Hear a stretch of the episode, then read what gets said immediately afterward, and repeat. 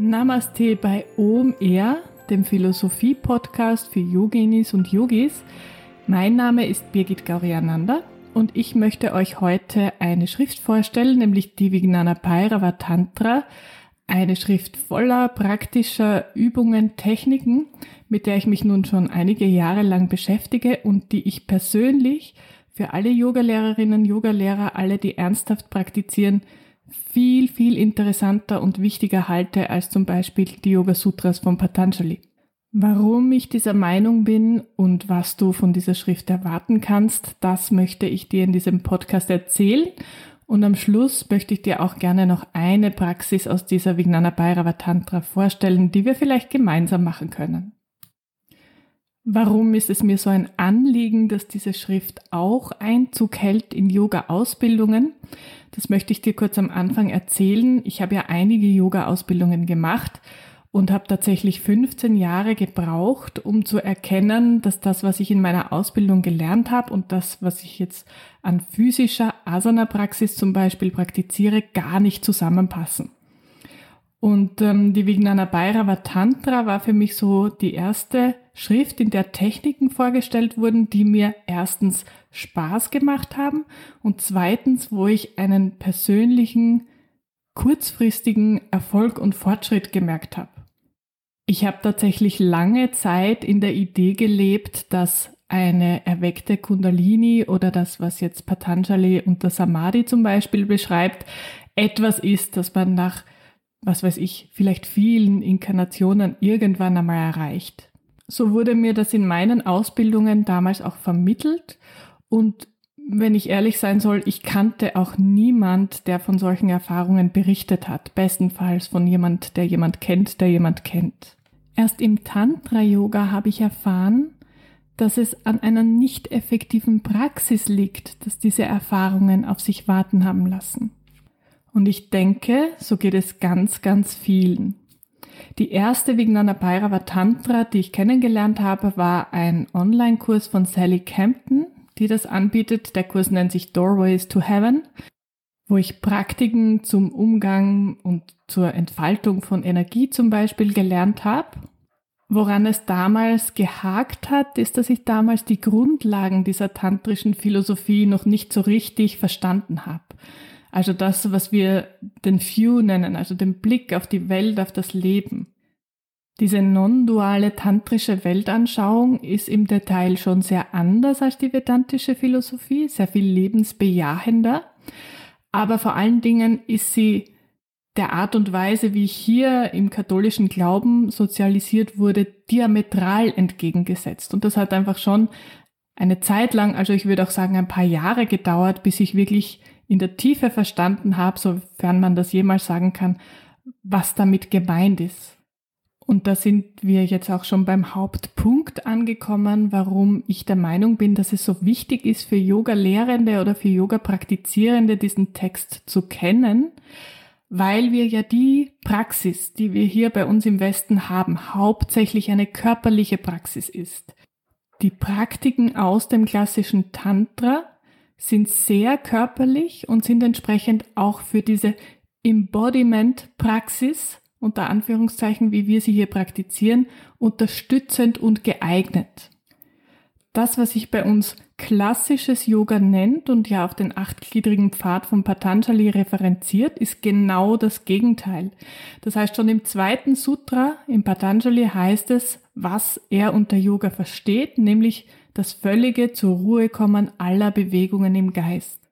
Und aus meiner eigenen Praxis kann ich sagen, auf der einen Seite eine zutiefst verkörperlichte Asana-Praxis und auf der anderen Seite der Weg des Rückzuges heraus aus der Wahrnehmung, wie er in den Yoga Sutras beschrieben wird oder zumindest so wie ich es verstanden habe. Diese zwei Dinge widersprechen sich. Ich will nicht sagen, dass es unmöglich ist, aber es ist sehr schwierig, eine achtsame, körperliche, tiefgehende, sinnerfüllte, also ich meine das wortwörtlich eine mit Sinneswahrnehmung erfüllte Praxis haben und gleichzeitig aber das klassische Yoga eines Asketen leben.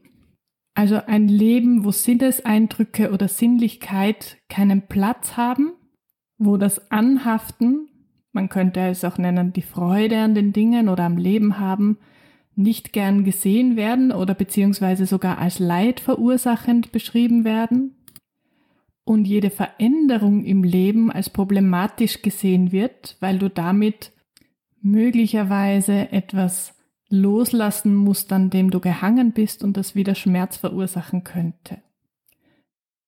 Für mich bedeutet aber Veränderung das Leben selbst, die Möglichkeit, mich weiterzuentwickeln. Und natürlich sind nicht alle Momente in meinem Leben voller Bliss und Freude, aber gerade auch diese Momente in der Tiefe genießen zu können, dafür sind tantrische Praktiken ein hervorragendes Instrument, um das auch zu erlernen. Auch im Tantra kennt man diesen Zustand des vollkommenen zur Ruhe kommens aller Bewegungen im Geist, aber es ist nicht das Ziel, so wie es im Patanjali beschrieben wird, sondern es ist eher eine Voraussetzung, um in diesen non-dualen Zustand überhaupt einsteigen zu können.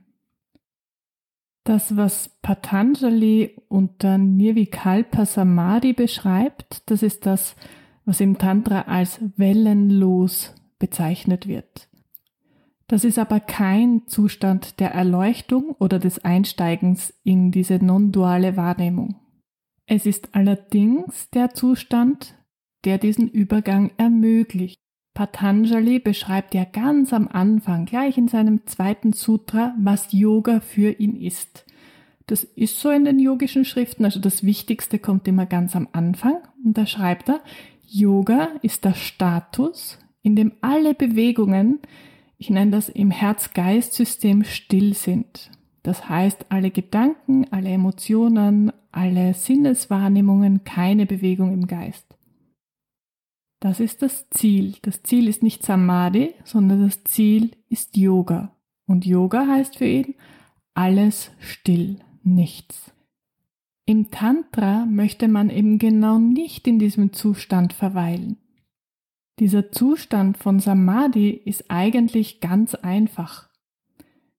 Wenn keine Gedanken, keine Sinneswahrnehmung deine Wahrnehmung verfärben, unter Anführungszeichen, dann bist du das, was du bist. Du bist in der puren Wahrnehmung von dem, was du bist. Und das ist es, nicht mehr und nicht weniger. Das ist das Sprungbrett in die Non-Dualität. Aber wenn du einmal angekommen bist in dieser Non-Dualität, brauchst du hier nicht zu bleiben oder still zu sitzen, sondern du holst dir diese Fülle und diese Freude und dieses Leuchten, diese pure Energie in dein Leben hinein, in dein Alltagsleben hinein. Und das flankiert, denke ich, den großen Unterschied zwischen dem Yoga von Patanjali und das, was die Vijnana Bhairava Tantra oder auch viele andere Tantras lehren, nämlich entweder Rückzug aus dem Leben ganz in die Stille hinein oder aus der Stille heraus die Fülle ins Leben hineinholen. Das ist das, was diese tantrische Philosophie meint. Also dieses Shakti verkörperlichen. Und deswegen habe ich am Anfang gemeint, die ganze Praxis, die wir haben, ist eine verkörperlichte Praxis. Da brauchst du auch Meditationstechniken oder Energietechniken, die diese Praxis unterstützen und nicht dagegen wirken. Was ist also Tantra oder was ist die Vijnana Bhairava Tantra? Tantra wird meistens als Schrift bezeichnet. Das heißt, ein Tantra ist ein Schriftstück, in dem Praktiken, Techniken gelehrt werden, die ein bestimmtes Ziel verfolgen. Im Regelfall ist das das Verschmelzen mit der Non-Dualität. Man liest hier eigentlich nicht von Erleuchtung, sondern man spricht eher von Befreiung, beziehungsweise was vor der Befreiung kommt, Erwachen. Also Erwachen und Befreiung, das sind so die zwei Begriffe, mit denen gearbeitet wird. Das heißt also, es gibt viele Tantras, viele Schriften und eine davon ist die Vijnana Bhairava Tantra, die aber in vielen Bereichen heraussticht und auch herausragende Inhalte aufweist.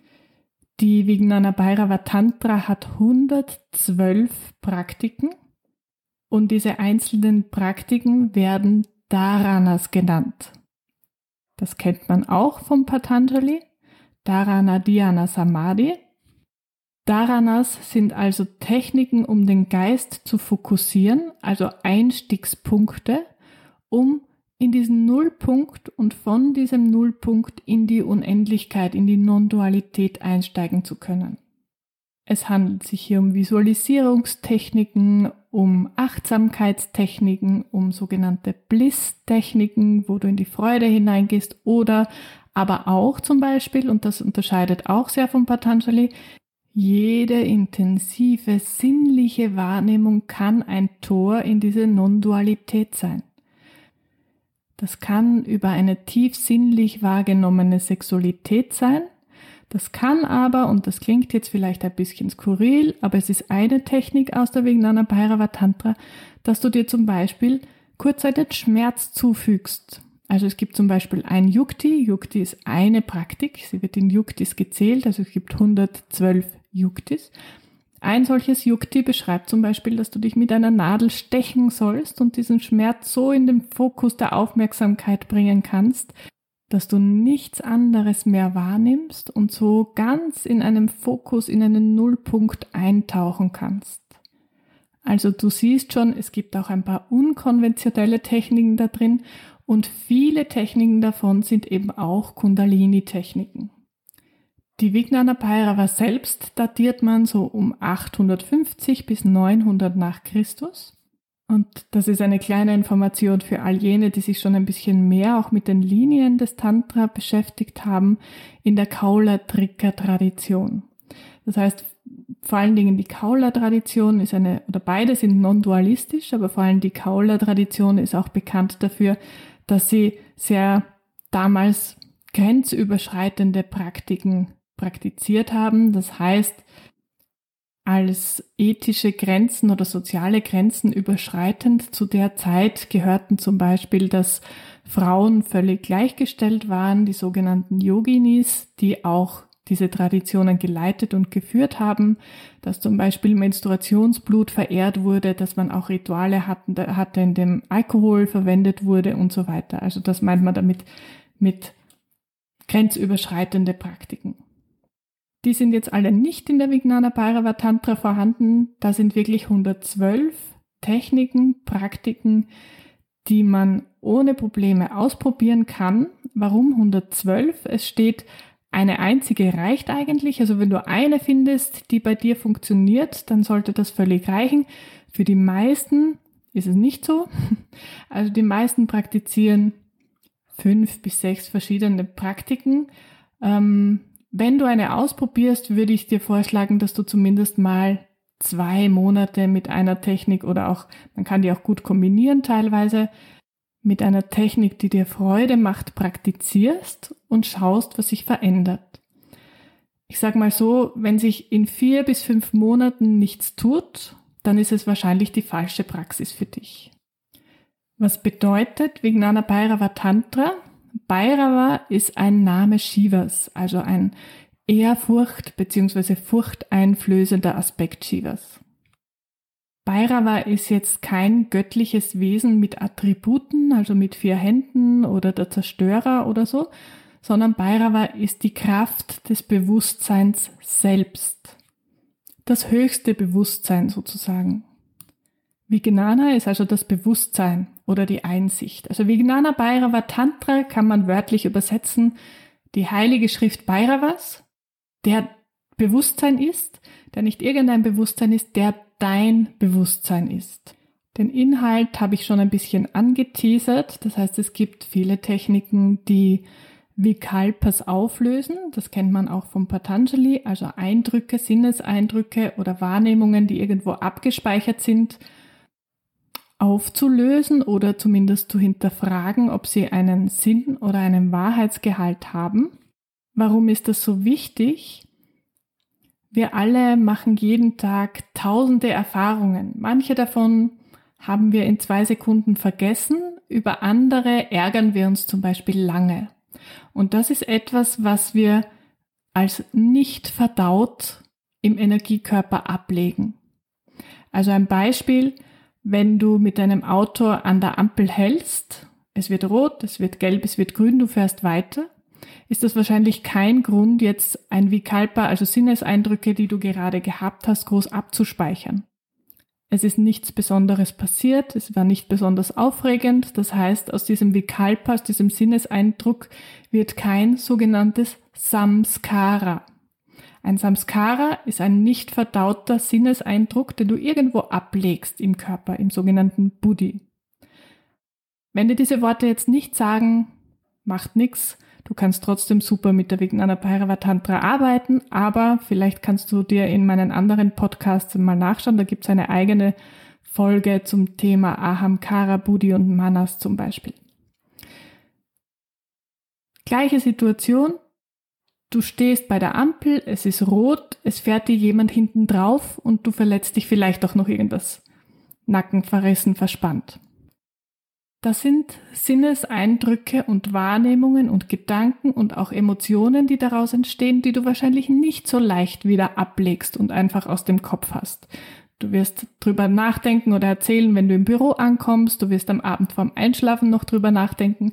Das heißt, das sind Eindrücke, die du abspeicherst, die dich noch länger begleiten.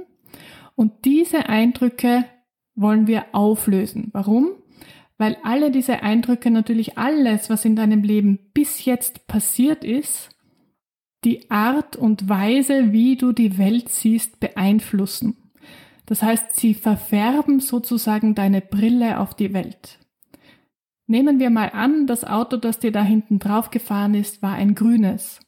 Jedes Mal, wenn du jetzt ein grünes Auto siehst, und das machst du gar nicht bewusst, wird das irgendwo in potenziell gefährlich abgelegt. Und so machst du es mit allen Menschen, die du jemals getroffen hast, so machst du es mit jedem, auch mit jeder Eissorte, die du jemals in deinem Leben gegessen hast. Wenn du, keine Ahnung, einmal zu viel Himbeereis erwischt hast und es wurde dir schlecht drauf, dann reagierst du das nächste Mal, wenn du ein rosarotes Eis siehst, entsprechend darauf, bis dieses Samskara aufgelöst ist. Das heißt, große und kleine Vikalpas Sinneseindrücke und Samskaras, nicht verdaute Erlebnisse in deinem Leben aufzulösen. Das sind mal ein Bereich der Techniken. Viele Kundalini-Techniken habe ich schon erwähnt.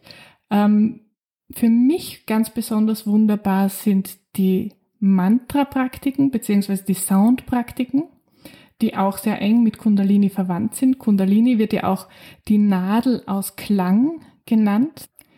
Das heißt, mittels Schwingung und Klang und Mantra bewegt man diese Kundalini. Dann gibt's Techniken, die in die Weite hineingehen, Techniken, die die Sinnlichkeit betreffen, Atemtechniken, ähm, Techniken über das Herzcenter, Lichtpraktiken, Schlaf- und Traumpraktiken, Praktiken für intensive Emotionen. Und dann gibt es noch ein paar tief esoterische Techniken, die ich jetzt Magic nennen würde. Warum ist diese Schrift, wenn sie denn so gut ist, nicht wirklich überall verbreitet? Es gibt ja mittlerweile schon einige Übersetzungen dazu.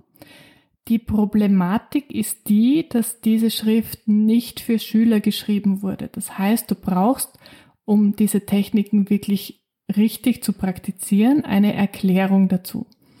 Der Text selbst ist teilweise sehr blumig geschrieben und vor allen Dingen wirklich die esoterischen Techniken sind nicht komplett erklärt. Also man muss dann wissen, in welchen anderen Schriften man nachlesen kann oder nachschauen kann, was denn genau damit gemeint ist. Das heißt, wenn man sich mit solchen tantrischen Schriften auseinandersetzt, dann muss man nicht nur in die Tiefe lesen, sondern auch in die Breite lesen.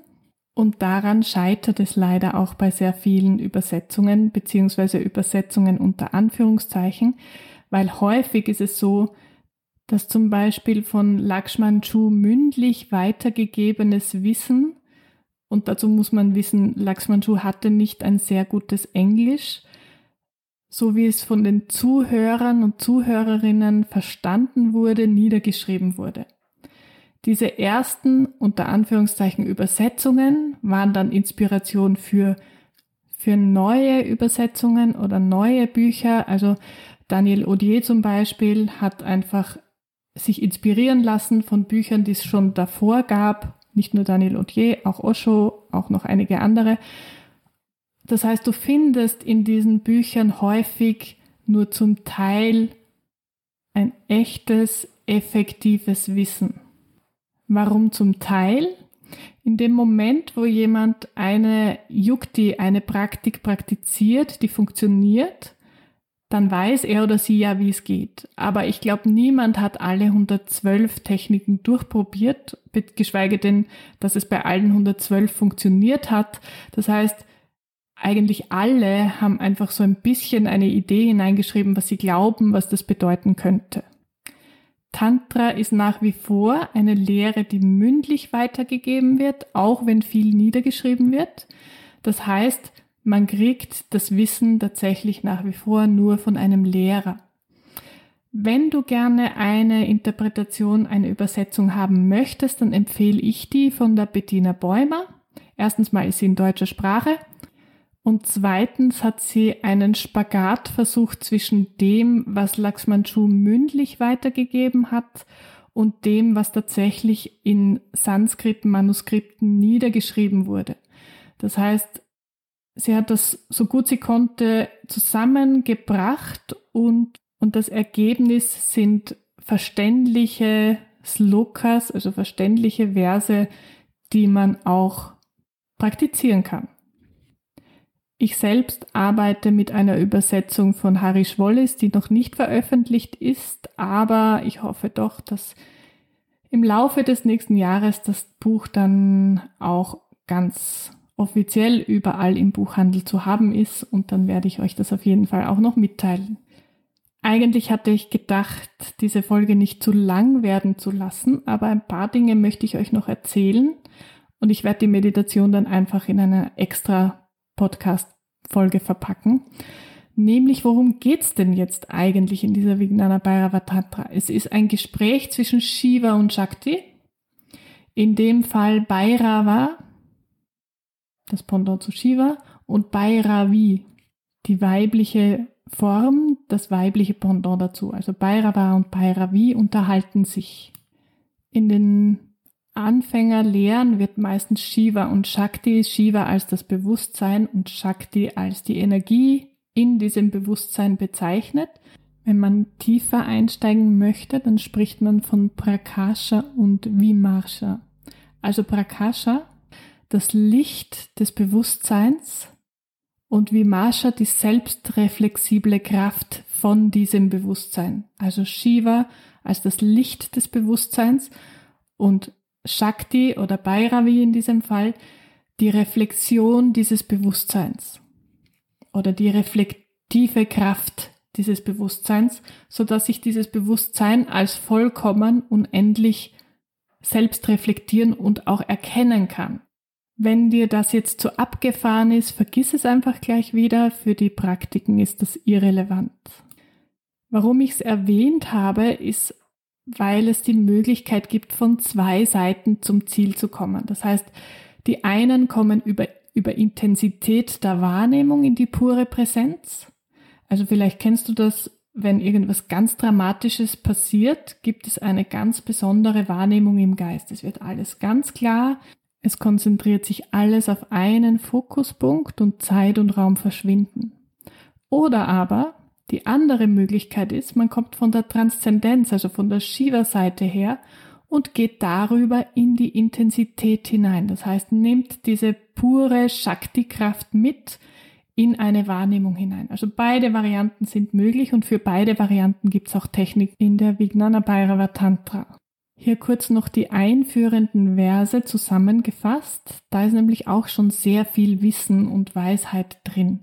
Und wenn du tiefer in dieses Thema hineinsteigen möchtest, gibt es ab September 2022 eine Vortragsreihe an sechs Abenden, wo wir genauer und tiefer und auch in einige unterschiedliche Praktiken hineingehen und auch üben werden.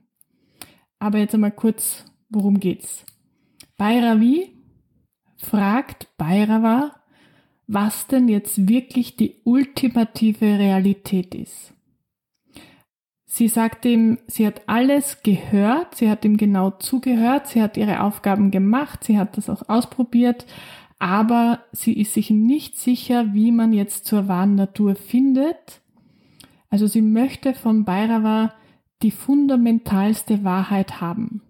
Und dann gibt sie Bhairava sieben Angebote von Möglichkeiten, die diese ultimative Realität erfahrbar machen könnten. Und sie fragt einfach, ist es das, ist es das oder ist es das? Als erstes sagt sie, ist es die Kraft der Sprache. Warum der Sprache? Ich habe vorher gesagt, Shakti oder Bhairavi ist die reflektive Kraft des Bewusstseins. Also sozusagen wie ein Spiegelbild des Göttlichen oder vom Paramshiva oder Bhairava in diesem Fall.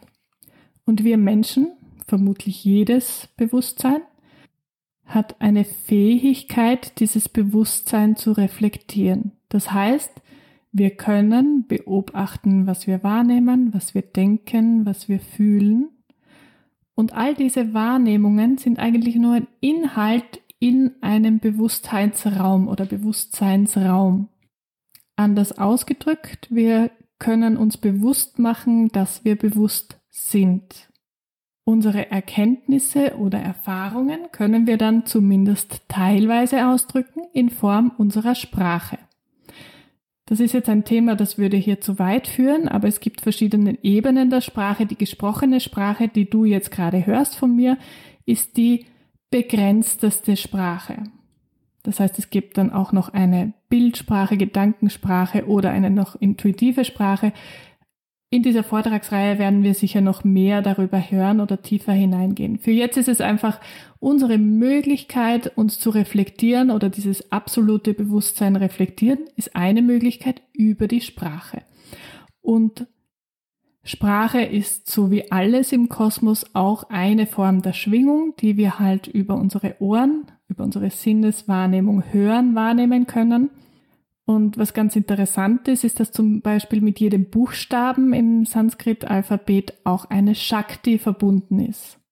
Also in jedem Buchstaben, vor allen Dingen in den Selbstlauten, liegt sehr viel Kraft, wie zum Beispiel, es gibt ein kurzes A und ein langes A, ist nicht so wie bei uns, dass ein langes A einfach das verstärkt, was ich sagen möchte, sondern es hat eine andere Bedeutung. Und das lange A ist zum Beispiel A von Ananda, die Kraft der Freude, der Freude des Seins.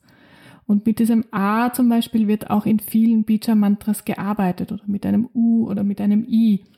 Und wenn ich vorher gemeint habe, ähm, Kundalini, die Nadel aus Klang, wird auch sehr viel mit diesen Buchstaben zum Beispiel oder Lauten gearbeitet. Als zweites bietet sie das Mantra an. Sagt sie, ist Mantra vielleicht die Lösung zu meiner Frage? Als drittes, sagt sie, ist es vielleicht die Trinität der Shaktis. Das wäre jetzt mindestens eine eigene Podcast-Folge, aber wer es vielleicht googeln möchte, Parashakti, Parapara und Aparashakti. Das sind die Trinität, die drei Shaktis, um die es hier geht. Oder ist es viertens Nada und Bindu? Nada ist der Klang oder die Schwingung, Bindu ist der Essenzpunkt. Und da sind wir jetzt tief im Ursachenkörper oder auch im Kundalini drinnen. Bindus sind zwar nicht so bekannt wie zum Beispiel Chakras, aber eine ganz, ganz effektive Energiequelle, gerade wenn es um Kundalini geht. Als nächstes, als fünftes bietet sie an, oder ist es der Halbmond und der, unter Anführungszeichen, Verhinderer oder Pfropfen. Was damit gemeint ist, ist, ähm, wenn man mit Bija-Mantren arbeitet, dann werden die normalerweise nach oben gezogen oder nach oben geschickt. Und dann gibt es einen Schwebepunkt am Gaumen. Also wenn man zum Beispiel das Om nimmt, das Om in der Energiepraxis oder in der Kundalini-Praxis ist kein OM, sondern es ist ein AU und dann ein NG, wie bei Bon im Französischen. Und dieses NG schwebt so am Gaumen. Und der Halbmond ist sozusagen der Punkt, so an der Nasenwurzel könnte man sagen, unterhalb dem Ajna Chakra, bis wohin der Klang kommt. Und danach ist ein Knoten, ein Verhinderer sozusagen, wird er da genannt. Und solange dieser Verhinderer in seiner Kraft ist, geht der Klang nicht nach oben weg, beziehungsweise wenn der Knoten entwirrt ist, wenn dieser Verhinderer aufgelöst ist, ist das der Zugang ins non-duale Bewusstsein zum Beispiel. Sechstens sagt sie, oder ist es das silbenlose Mantra im Kreis installiert? Und da sieht man schon, das sind dann das, das, das esoterische Wissen, das auch versteckt ist, wo man dann auch, wie gesagt, in anderen Schriften genauer nachsuchen muss, wie es funktioniert, was damit gemeint ist. Aber was damit grob gemeint ist, ist einfach am Grunde des Herzens, also nicht das Herzchakra ist damit gemeint, sondern es wird genannt eine Herzkammer oder das Herzbindu. Das letzte, was sie noch anbietet, fragt sie dann, oder ist es die Shakti selbst? Shakti ist ja so die prototypische Idee von Tantra, die man kennt, so diese heilige Femininität, die Göttin, die Shakti, das Potenzial, die Kraft der Transformation, etwas zu bewegen, zu verändern. Sie fragt ihm, ist es die Shakti selbst, die mich dorthin führt? Und Bhairava antwortet seiner Bhairavi darauf und sagt, Geliebte Bayravi, du hast genau die richtigen Fragen gestellt, aber alles, das, was du jetzt gesagt hast, sind alles nur Instrumente für diejenigen, die noch nicht erwacht sind, um ihnen einen Fortschritt in diese Richtung zu ermöglichen. Und all diese 112 Yuktis, diese 112 Techniken, die danach beschrieben werden, sind sozusagen Eingangstüren in diese Energiearbeit in dieses non-duale Bewusstsein, ins Erwachen und letztlich auch in die Befreiung. Ich werde es für diese Folge jetzt mal damit belassen. Wenn du die Praktiken gerne selbst kennenlernen möchtest, freue ich mich, wenn du zu dieser Vortragsreihe dazukommst. Wir beginnen Ende September. Den Link findest du in der Beschreibung drinnen. Zusammengefasst noch einmal das Wichtigste. Das sind Praktiken, Techniken oder auch Yuktis, wie sie genannt werden, die eine sinnliche Wahrnehmung unterstützen. Das heißt, die Idee dahinter ist, dass jede Wahrnehmung, die du hast, jede Welle im Geist, jeder Gedanke, jede Emotion, alles, was du siehst, alles, was du hörst oder was du fühlst, dazu genutzt werden kann, um in diese Non-Dualität einzusteigen oder in diese Gedankenstille einzusteigen auch. Die Vijnana Bhairava Tantra ist sozusagen ein Praxishandbuch. Trotzdem brauchen die einzelnen Übungen eine Erklärung, um sie wirklich richtig praktizieren zu können. Das heißt, es ist teilweise nicht unmöglich, gute Ergebnisse damit zu erzeugen. Manchmal sind sie ganz gut beschrieben. Die Praktiken, die eher esoterisch sind, esoterisch heißt also ein geheimes Wissen, das nach wie vor nur von Lehrer zu Schüler weitergegeben werden, sind wahrscheinlich nicht so einfach sich anzueignen. Und vielleicht noch ein Kommentar am Rande. Die komplexen und schwierigen Techniken sind für die Anfänger gedacht, weil davon ausgegangen wird, dass man am Anfang noch eine umfangreichere Praxis braucht. Wenn man schon länger meditiert oder länger praktiziert, dann reicht vielleicht eine einfache Technik und du bist auch schon da. Die am Anfang angekündigte Meditation findest du in einer separaten Podcast-Folge. Das ist, denke ich, leichter zu handeln. Dann musst du nicht immer suchen, wo sie beginnt und wo sie endet. Auf jeden Fall hoffe ich, du hast ein paar Informationen für dich aus dieser Folge herausholen können. Wenn du Fragen hast, Wünsche hast, Anregungen hast, freue ich mich über jeden Kommentar. Melde dich gerne bei mir wenn es dir gefallen hat, bitte abonniere den Podcast und wir hören uns beim nächsten Mal. Om Namah Shivaya.